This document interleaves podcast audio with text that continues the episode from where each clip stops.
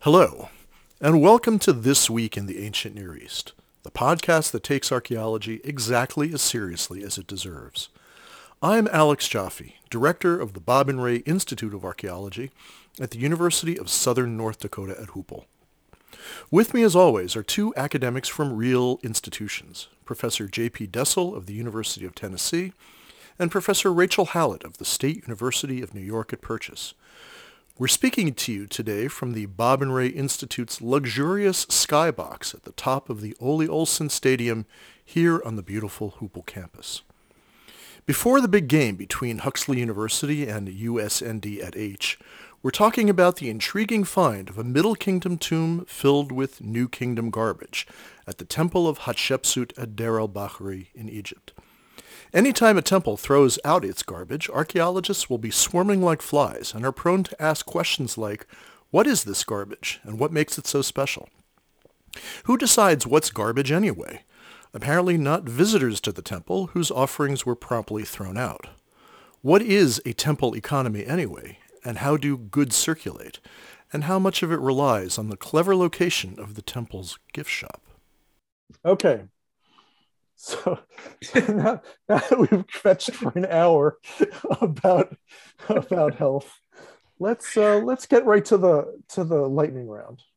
And I I had to give this a lot of thought. It was this took me like a couple of minutes. Um, and there's a point to it. Most memorable recent garbage experience. Ooh. Wow. There's okay, so well, we have we have a Miss Mary Douglas on the phone calling from Cambridge to talk about good garbage and bad garbage. But you guys could go first. huh. All right, I'll go first. Oh, good. Go, go first. first. Thanksgiving. Had a turkey, denuded the turkey of the meat, put the turkey in a bag, put it in another bag, put it in the garbage, put it outside in the can. Come out the next morning, the raccoons had knocked over the can, mm. opened up the garbage, torn up what's left of the turkey carcass, left it on the ground. I laboriously bundled it all up, put it back in the can. Same thing happened the next day. I think they left a note saying, you know, get some new stuff in your garbage, man. They were quite disappointed. They're right. I mean, the fact that they don't have opposable thumbs and they're able to do all that stuff, yeah, real testament to mammalian survival. Very, yeah, yeah, yeah. Garbage. Garbage. All right, here's one on the sort of There's, social social anthropology side of things. Um, so so last week was Christmas. This week is is coming up as New Year's, and um, the garbage schedule and the recycling schedule is all off and it's combined, and you have to check the little calendar boxes very very carefully to see what's what and I missed I missed garbage right after or right before Christmas, I guess, and then it you know piles up for a week, and then you have to take out several cans worth, and um, it's very disconcerting, and it has to do with complex society and government organization, and that's all. Just throw it into the street. Yeah, yeah, that's what the raccoons do. That's true. I don't. I can't think of a single thing. Whoa, really? Oh, well, there and there we come to the point it's, it's the naturalization of garbage in our psychology. let's let's get Mary Douglas in on the on this. um, yeah, we don't even think about garbage. That's so. Well, I think no, I think about it a lot. You no, can't I remember it. I don't have any personal anecdotes, but well, you, do you live in a building where you can like just take it down the hall and, and throw it down a chute whenever you want to? Not or, only not only do i not live in one of those buildings okay. that doesn't exist in knoxville. That doesn't exist outside of the northeast. Okay. Um because that only exists in true urban living. Right. Of course there's no such word as true but in urban living at its most. But i just there was just an article about how europe is reconsidering its position on burning garbage. You know that for the last, you know, since post World War II, Europe has decidedly decided has decidedly decided burned garbage to get rid of it, and the United States we um, uh, landfill garbage, right? Right. And that these are two very different approaches and positions to garbage, but that the EU is now reconsidering burning because all of their metrics on the uh, quality of the air coming out of their incinerators are wrong, apparently, or inaccurate, or not as good as they thought it was, and how it's damaging the environment. But of course, Europe has no place to bury their garbage. So um, that's going to be an interesting thing to think about going forward. And of course, all first world countries, if we can still use that word or term, um, paid, um, you know, non non-developed countries to take their worst kind of garbage. Right, right. Um, so garbage is a huge issue uh, in going forward, and garbage, of course, is all about sustainability. And um, you know, clearly, we've never had a sustainable. Nothing in the West, nothing in the Western mental template has ever been based on sustainability. So well, but I think you could argue that that um, nothing in the ancient Egyptian mm. um, mental template. See, that was pretty clever. That was very uh, clever.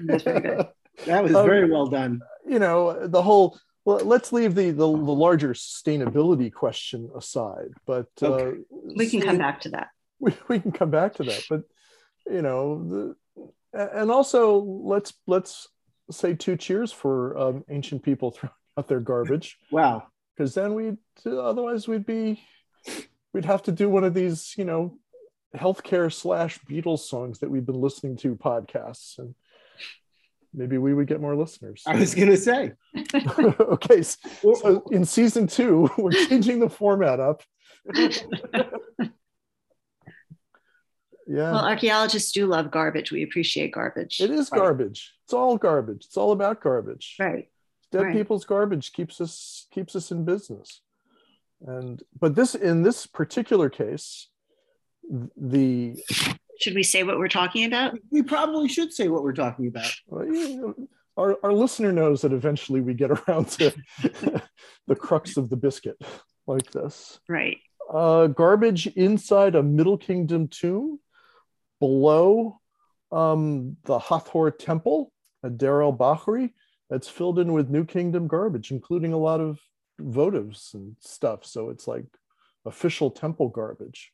It's right. It's specialized garbage, not, not your everyday raccoons right. getting into the turkey carcass uh, kind of garbage. It's a well, very special kind of garbage. Exactly. It's the garbage of of uh, the gods. It's the garbage oh, of the gods. It's, it's what the, it's, it's what devotees uh, offer up and yeah. uh, everyone quickly realizes there's no room for all this nonsense and we've got to put it someplace. Right. Right right. And that was one thing that came to mind immediately. This is being discussed as a garbage dump but it's really it's not like you're finding animal bones and fish bones i don't think. Um, we'll have to wait for the final report to come out no, I, don't, I don't think it is. It yeah it sounds like it's that. all votive type stuff religious type stuff and yeah, you, you, mentioned the Hathor temple, and yes, but it's associated with Hatshepsut's mortuary complex. Should right. also throw that in. Right. And we should we should note, for the sake of completeness, that this was an area that was was sort of sensed but avoided by two previous excavations over the past right. hundred years, and it was only cleaned out now to prevent um, a collapse of this underground underground area. Right. So, well, sort of reluctantly addressing this garbage. Right. Yeah. I mean, the two previous expeditions probably looked at this big mass of rubble, right, and and said, "Yeah, exactly. We're going to stick with the temple, thank you." Exactly. Right. Look, right. We'll go with this big monument. Well, that speaks a lot to the the evolution of the discipline. You know, hundred years ago, we cared about the big monuments, and now we care about the garbage. Well, I would argue that we still care about the big monuments. And okay. you can go on any archaeology website, podcast, Twitter feed, and all you see is museum quality goods. No one ever talks about anything else. So you know, there's Except the reality. us. Except that. Well, well, we talk about. Well, we talk. Well, we do both. we do. We, we do it all. We're The, the- one one of the articles that I read about this uh, actually used the the phrase "precious rubble." Ooh, well, that's a good phrase. It is a good phrase. I got to work that into conversation um, somehow. But I think you uh, just did. yeah, it sounds like Barney Rubble's second daughter. precious. right. good one. Bam Bam and Precious. That's very good. The Yes. Rubbles. Yeah. All right. Well, I don't want to start riffing on that because that's gonna that's gonna. So, but this is this is special garbage. It's This not is your special average garbage. everyday garbage, which I think we have been we've had more direct um, experience with over the years. Right. You know, the the quotidian garbage, the fish bones, the the you know disposable the disposable drink containers and Right. Pottery sherds, fish bones, broken things. But this is all um, uh, votive offerings, figurines uh, for presumably for Hathor, Right. and um, they were they were probably they probably resulted in this re redistribution because the the Hathor chapel got filled with these things on a regular basis, and the priests, you know, rolled up rolled up a wheelbarrow, filled them up with by the shovelful, told some young, you know, acolyte priest to be, you know, go, go dump this someplace where no one will notice, where no one will see the, the fact that the, their recently deposited votive is being disposed of, um, because we need more room, space, the Yeah. final frontier. Right. It Yeah. says it, it, it suggests something about the temple economy that Blue skies, there's just all this crap coming in and yeah, there's no place to put it. So you know the the intern or the junior priest is the is tasked with uh, literally shoving it into empty empty spaces. and that's kind of an interesting thing when you think about it of Egyptian temples versus temples in the rest of the Near East, um, in that they weren't sacrificing animals, Mm, um, and so all of these sacrifices or all of these um, deposits are worthless, right? Right. There's no money in it, so the the temple institution can't make any money off of this stuff. Whereas in the Near East, when an animal is brought, or when commodities not commodities are being brought undoubtedly to Egyptian temples, but certainly not animals for sacrifice. But in the Near East, when animals for sacrifice are being brought, that's to feed the you know the Yeah. temple institution's staff. That's true. So, and what, what um, can you do with a votive offering? You can't like re re-gift it because Well, Right. maybe maybe you could because we don't know. Maybe maybe there was like a gift shop well, out back, and and the and the intern was like sorting the broken votives from the intact ones, and you know just make two piles. And Right. the stuff we can resell. yeah, uh, Yeah. I don't know. I mean, Gently Egyptologists used, don't seem to talk about this a lot, but gently used votives. it, was only, Hathor, Ra, Sobek. We've got them all it was only gifted by a little old lady once, once. and Wow. uh, and she was guaranteed eternal life after that. So, you know, Well, the the possibility of, of reuse um, aside, um, JP, before we started, I think in a text you you made a really interesting analogy. So maybe you want to make that analogy publicly uh, to to uh, I say nothing in public. to a, a Jewish Geniza. A Jewish Geniza, right? And and and that's also a redeposition of originally holy things, originally uh, texts, originally scripture. Um, uh, scripture was forbidden to be destroyed and had to be collected and uh, taken uh, was taken to synagogues where it was either buried or placed in the attic, and then that mentality expanded from scripture to anything written in Hebrew to anything produced by the Jewish community. And the most famous example of that, of course, is the um, what is it, the Ibn Ezra synagogue in in Cairo. Cairo, Yeah. in, in which they had this huge medieval Geniza um, that was eventually uh, discovered or rediscovered or found by Solomon Schechter in the late 19th century, who recognized it as an extraordinary trove of historical data. I guess some of the stuff was appearing in the uh, antiquities market in in uh, in Cairo, and yeah. he followed it up to find out where these medieval texts or snippets were coming from. Found the Cairo Geniza, and immediately scooped everything up and shipped it to Cambridge and JT and, and Jewish Theological Seminary. Yeah, they got yeah. a little bit. Yeah, they got. I think they have a quite a bit, and um, and there's a wonderful book also on that Cairo Geniza that also it's not precious rubble, but it's um, uh, what's the name of it? It's a great book. I'll think of the title at some okay. point. Um, and so that that's another tradition of what to do with sacred material. Right. And of course, there's another Jewish tradition of the Western Wall in which um, adherents to the faith would place notes in the cracks between the stones in the Western Wall, right. thinking that it would be a more direct connection to uh, to their God. And uh, of course, they ran out of room. Yeah. So now there's a little squadron of custodians who remove, who periodically remove all of the notes. I, and I assume put them in a geniza, right? I assume, right. They certainly don't burn them. Yeah, because they got in, like God's name all over them. I would. Right. They landfill them. So this gets back to this issue that the sacred trash from antiquity, whether it's medieval or whether it's from the second millennium BCE, is landfilled as opposed to burned or destroyed, permanently destroyed. Yeah. And that, you know, that is something that is still under discussion and what you do with all this for different reasons. Now we do it for environmental and for, um, uh, you know, um, economic reasons, but in the past it was done uh, for religious reasons. Yeah, and and it's and it's also very practical because you're running out of room, so you got to do something, and yet you can't you can't uh, you can't just throw it away because it's all votive offerings. It's you can't throw anything to do with your God.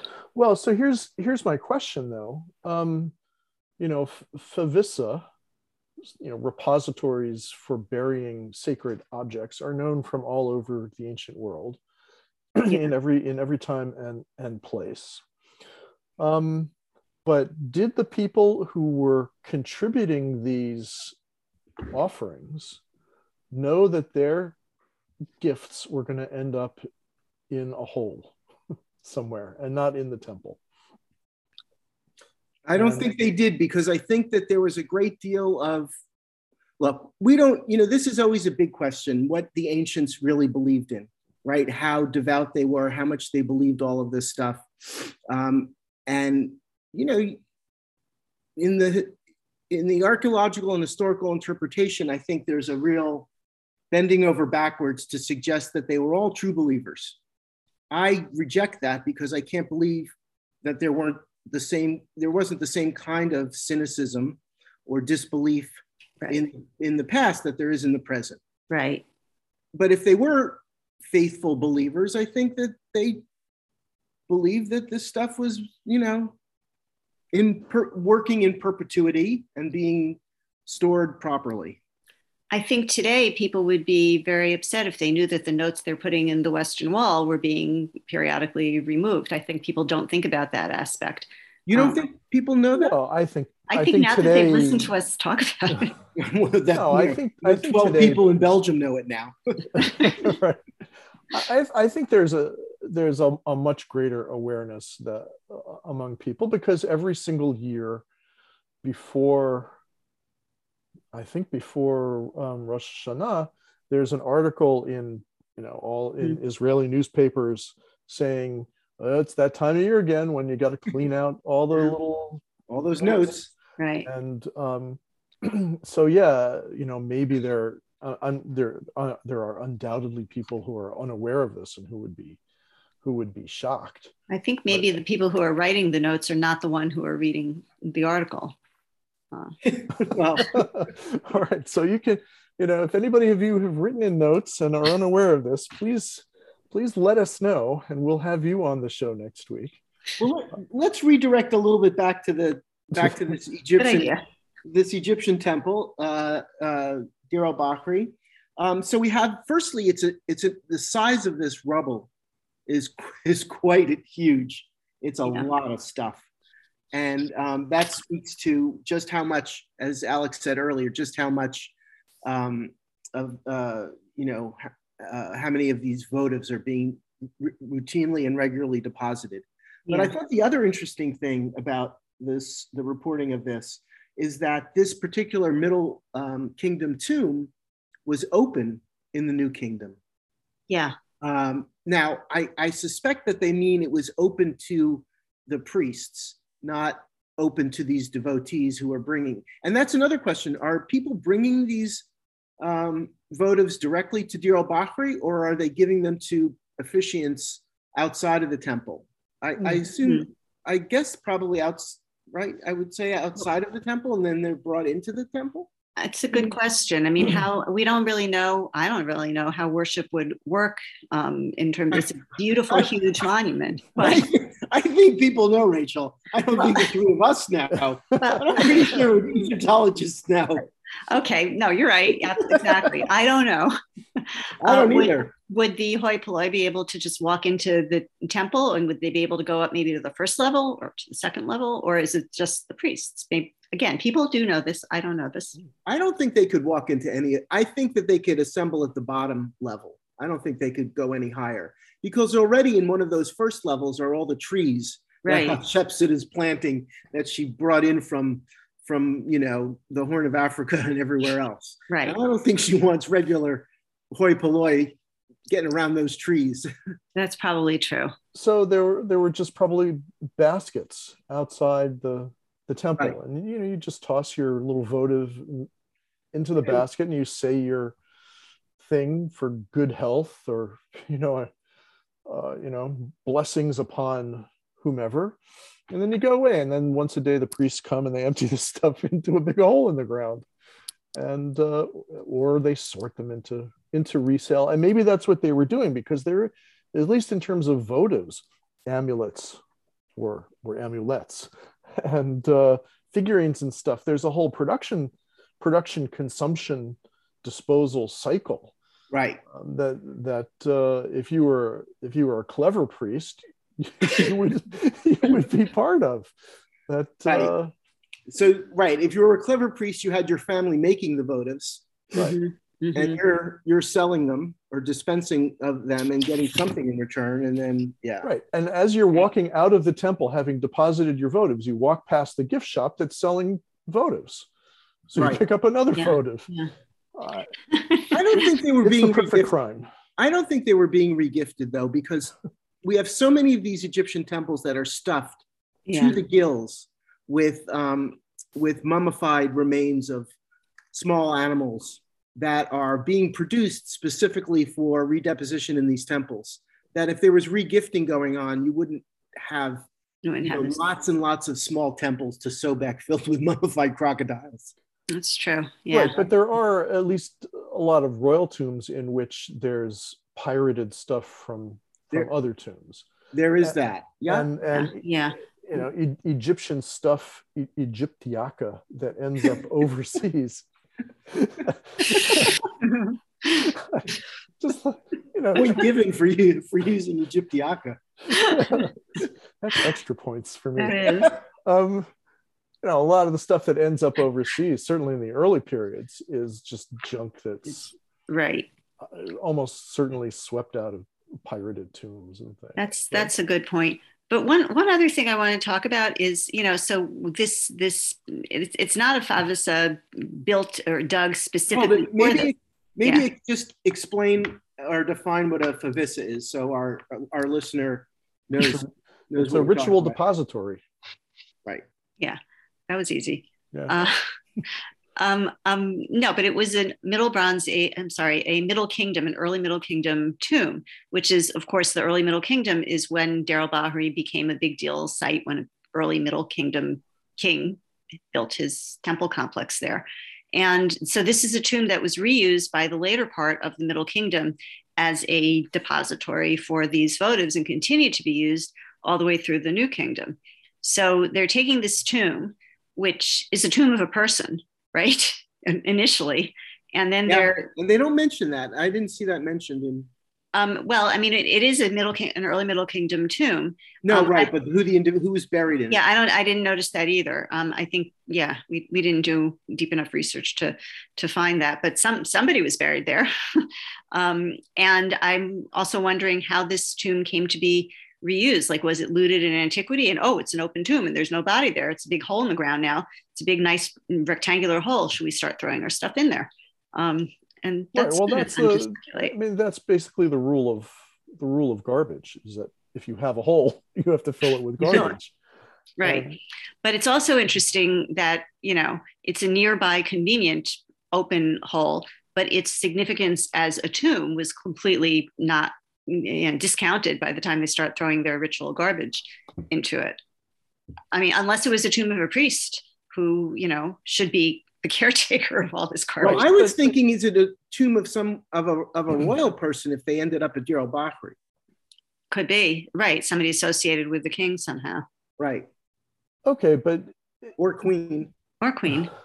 but but we know that you know for all the emphasis that Egyptians put on on mortuary behaviors and tombs and and creating these kind of mechanisms to transfer the deceased into the next world, they were um, they were robbing these things left and right, Right, and and uh, you know to to get the cool stuff like like the votives and and the figurines and the other crap and um and recycling it and so at a certain point the space the space becomes available it becomes a hole. So you dump you dump garbage in it. Um but you know from a from the point of view of of something being sacred it's not so sacred and uh or, or memorable in that sense as Well- opposed to the temple itself. The temple that's the, the thing that always Mhm. kills me about egyptian temples is that you you know once once they're instituted to some dead king or queen or noble or rich person they're there in in perpetuity as a just sucking resources out of the system owning lands owning people blah blah blah forever or as long or as sucking resources or providing employment. yeah, I mean, they, no, they do both. oh, I the mean, that's neoliberal interpretation okay. Well, yeah, I mean, no, but no, I think that's quite accurate. I mean, these they become institutions, but then they do they do they're not just sucking resources because they create they do create wealth. valuable jobs They create right. They, Yeah, yeah, they also re- create regional wealth, and that wealth they use that wealth in certain ways in different ways. Yeah. Um, what takes out capital from the economy and is never replaced is the monumental building activity to dead kings. Right. And Yeah. that's why they stopped making pyramids at a certain point. Right, right, Um, right. Because it, remo- 'cause it was it was such a bad economic policy Right. to devote all the resources of your king of your kingship to to your piling mortuary. stones on top of each other Right. Whereas Right. a mortuary temple, you know, has an institution and uh, you know, or creates an institution that does act more actively participate in the economy Yeah, as yeah. opposed to a pyramid. There's also the whole thing about Deir el-Bahri itself, which I mean, I suspect that there were these these depositories for votive offerings everywhere, but that and this one has just been found. But Deir el-Bahri itself, it's like so it's built by Mentuhotep II, the first big tomb complex, because he's trying to legitimate himself and do something big and exciting and new and different than anybody else. And then Hatshepsut comes along, and she needs to legitimate herself because she's a she, and uh, she Not just, um, hold, it. It's not just because she's a she. Every Egyptian king, in one way or another, has to legitimize themselves either because they're they don't come from a proper lineage, or like in the case of all the Tutmoseses, they have to outdo their usually father. okay, they're you're, always- you're right. Right. So Yeah. I think that's and that's part of kingship or royalty writ large in the ancient Near East. They're all trying to continually either outdo somebody or legitimize themselves, which I think Okay. work in the same way. In You're, terms you're right, but don't you think Hatshepsut's a little bit different because she usurps the throne from her own stepson slash nephew and Thutmose III, and she also is she, and these two reasons together make it kind of more important for her. And, and I think that's why she chose Deir el-Bahri. Like, how do we know that let's compare well, ourselves. I don't disagree. I think she had there. Those motivations can definitely be ascribed to her. But I, I will say this, because she had a pretty peaceful reign, um, I think that there was a great deal of stability at the time. And secondly, I think that there was a, I think she was very politically savvy in that she didn't usurp, but she kind of siphoned off. you know, she had this situation in which her, her, her nephew, son, ne- yeah, nephew stepson, I believe. Nephew stepson, her nephew stepson. This is like out of a Jerry Springer show. Her nephew stepson was too young and didn't have. He personally didn't have the gravitas, but more importantly, his handlers didn't have the gravitas yeah. to challenge her because she was able to adeptly, you know, collect power and maintain power, but within enough political and religious norms that she was successful. She right. didn't so she didn't upset the apple cart. She just sort of nudged it around. that that's true. That's very true. Um, regardless, my point was going to be that Deir el-Bahri is a very particular site because because she did choose it purposefully next to this older, um, also huge but not as huge as hers monument built by a previous king. Um, which I know has nothing to do with this particular favissa, except it's interest. It's an interesting site. Right, right. Yeah, it's a it's an incredible site, right? Because it's also stunningly it, the environmental setting is stunning. It's sort of in this you know natural niche oh, sort of the bowl thing, right? Yeah, yeah. It's it's like red rocks. it's like red, red rocks, exactly. Yeah, exactly. It's quite stunning. Did but, they have um, performances there? I wonder. Say what? Did they have performances? Aida. Before that. they were they were constantly constantly doing Aida over and over again. yeah. Um. So so yeah, and there's also an, a sort of a strange piece of news that came out that is sort of a bookend to this piece. Yeah, yeah, yeah. yeah. And and that is that a marble sarcophagus lid from the Roman period was found in a modern garbage dump in Ashkelon. Oh. It's like two and a half tons or yeah, something like that. And and it's just a, you know once again once again sacred. Oh, and by the way, the name of that book on the Cairo is Sacred Trash, and okay. and it's a it's a really delightful book, and I I heartily recommend it. It's a very quick uh, read, and it's it's a lot of fun. But um, this is a very interesting kind of thing because um, in this case, uh, uh, a piece of antiquity is found in a modern gar- garbage dump um, where it was deposited for what reason? There's a crazy reason because it, authorities think that the lid was stolen from a construction site and discarded at an unauthorized dump site in Ashkelon. Mm-hmm. So what we have here is an ancient version of um, Alice's restaurant.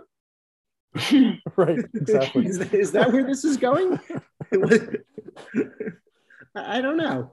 Right. But um, uh, let's just hope that they took uh, enough eight by ten cl- color glossy pictures exactly of it to document the crime.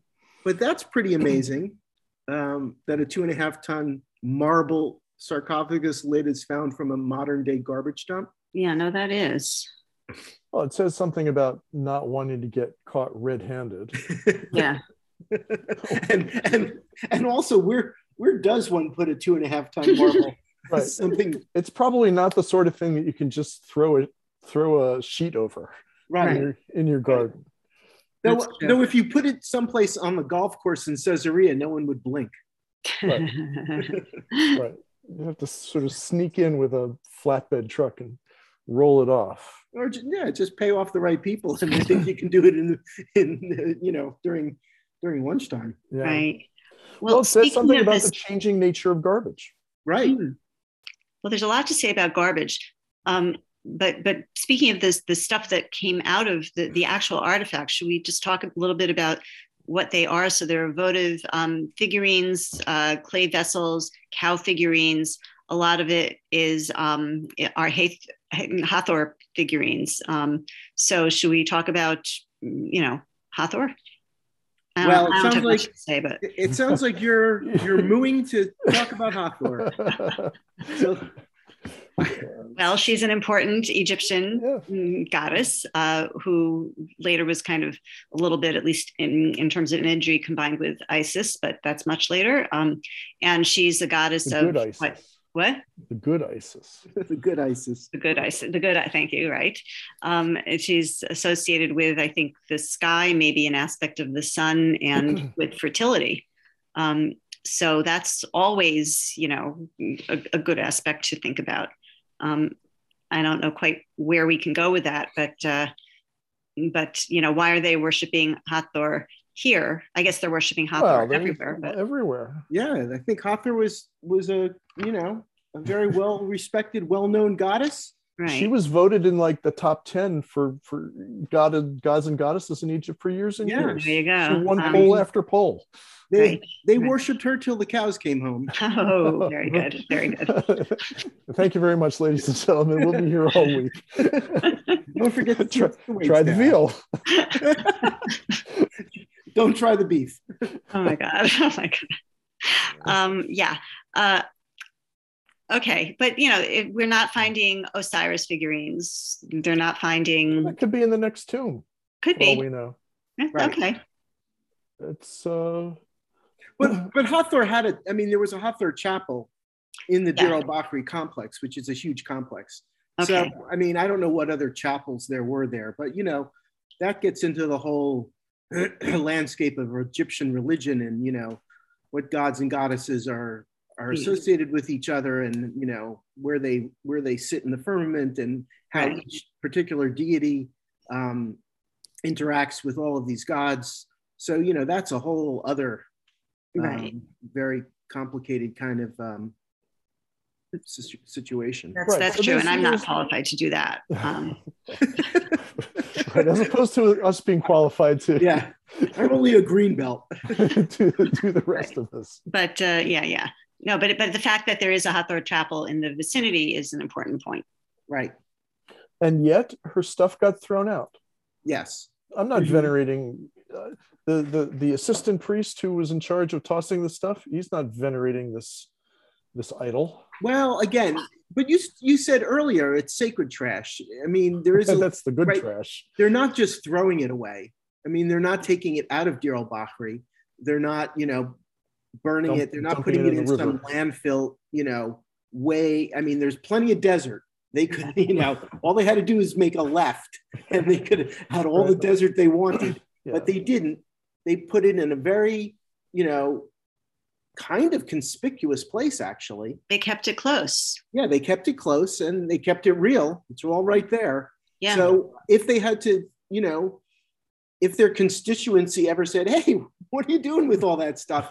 They could say, "No, no, we're, you know, we it was all only handled by the priesthood, and it was put in a place that is still in the Mm. sacred, you Very know, special. right right? It's still within the sacred realm, right it's not exactly being thrown out it's just being stored right? And the same thing with the Geniza. yes It's like, you know, they would bury scripture.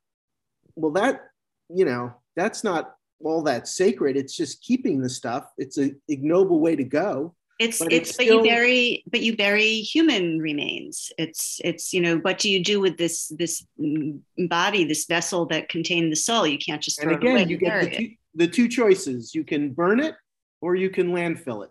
right Though I guess now the tr- now increasingly we're composting humans.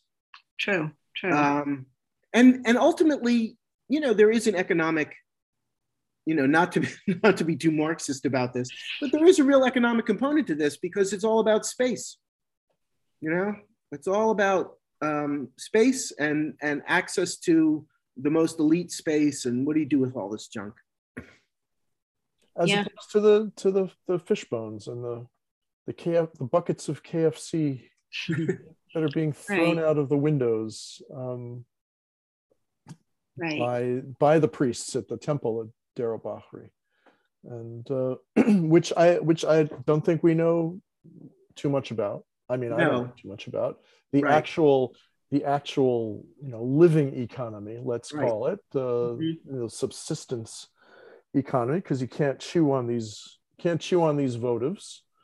No. Um, and Well, so, we, you know, where we do have the couple of workers' villages near large scale monuments, they're not on top of the, you know, eh, people are not living in the temples. Uh, I guess maybe some people are. Well, that's the thing. I mean, this is one thing, and uh, we're, none of us are Egyptologists or even play them on TV. But you know, where are the n- not the elite elite, but you know, the priestly elite and their and the huge staffs? Where are they living? What are they eating? Where are they living? Yeah. Yeah. Why don't we have their garbage? Um, and this is this is a, a specific problem to Egypt. I- We don't have a lot of domestic stuff Yeah. from Egypt, um, and when we get it, you know, it tends to be very stratified, like Right. Egypt itself. You have some Right. workmen's villages or quarters right. or Eh, something. But this, poor schmucks who were building pyramids or who were, you know, making artisans who were making stuff. but it becomes disproportionately important in the interpretive scheme or the archaeological Mhm. record because we have so little and we know so little about them. Yeah. Right. Yeah. That's true. But we seem to have a lot of their votives. Were- I mean, we, we assume it's their votives that Why, why do you assume that? It's, I mean, people are, like we said at the beginning, people are handing the priests the stuff. They're leaving their little baskets with Hathor figurines sticking out from the top of maybe their fruit or, or barley offerings. And uh, so the priests are taking it, but people might be Like living in villages. What? It's like Cracker Jacks. You have to, you have to eat down to the prize, right, which is a little amulet. right, right. or Amulet. well, I suppose that's I suppose that's a possibility. Again, maybe the, the two economies are embedded with one another in a way that we're not not seeing. One is visible, one is is invisible. And all we are left is the prize with is the prizes from the Cracker Jacks. Yeah. but um, And who's bringing all these things? yeah, Um, maybe who's- people just haven't yet excavated in the right place, or maybe the Nile inundation over the years has erased their settlements. But I don't know enough about Egypt. Well, that I, I think I think saying that there that people haven't excavated in the right place is sort of a truism that you can apply globally. Right. Yeah, it's just Uh, like it's just like the reason we don't have archives coming from the southern Levant. That's right. Next season, we're just going to dig like 15 feet over in that direction. Yeah, Right. keep, keep looking for those archives because because There. because they're there, except that they're not. Yeah. So one other thing I want to bring up is uh, a, a small little piece that recently came to my attention from from uh, the sports world, from the NFL, oh, is that oh, there, right. there are two. Um, there's a two brothers, one at the college level, one at the NFL level. One is named Amon Ra St. Brown, and he has a brother Osiris St. Brown. And um, I couldn't resist mentioning dropping that little tidbit uh, because it also just came sort of appeared in in popular culture recently, even though it actually dates to 2018, but um, for some reason it just showed up on some Twitter feed. Um, so Amon Ra and Osiris are still with us, except Yes. that they're playing football. Right. They're, they and they're Oh. probably, at least the one who's in the NFL, it can probably afford a celestial bark to take him from from east to west with the sky every uh, every day. And uh, let's hope that uh, let's hope that his brother achieves the same success. Right. Well, I mean, if names matter for anything, I would hope that Amon Ra surpasses the achievements of Osiris. One one would hope, right? Right. Um, no, it's always good to see ancient Egypt not being a dead culture, but being a culture who lives on in the names of modern sports figures and other celebrities. Would you ever, had you ever thought of naming your children Osiris or Amon Ra? Hmm. No, not those in particular, but I'm, sure, but I'm sure we considered other ancient names. Definitely not Osiris. Yeah, that's a good question. Osiris didn't come up. Yeah. Um, okay, final thoughts about uh, about garbage or or this site or sacred or precious precious rubble. You Well, know I'll that old, old saying from from the uh, tech business: garbage in, garbage out. I'll just say that this wasn't really a podcast about ancient garbage because then we'd be talking. Well, you Arizona people would be talking about the garbage, the Tucson Garbage Project. There's a lot to say about anthropological literature regarding refuse. Um, so this wasn't it. nope. So we can do that at a later date. Right. Season six is going to be devoted solely to garbage. To garbage. so, all right. Very good. Okay. Okay. Well, if that doesn't convince you to separate your paper and commingled recycling, then nothing will. So in the meantime, we'd like to thank Erez Dessel, educator in residence at the Savannah Music Festival, for our theme music. We also thank our sponsor, the Brooks Locomotive Works of Dunkirk, New York, winner of the gold medal for locomotive excellence at the Chicago World's Fair of 1896. To get in touch, leave us a comment or send us an email at This Week in the ancient near east. It's all one word. At gmail.com or send us a post postcard. It's a hard word. At po box 1177 boston mass. 02134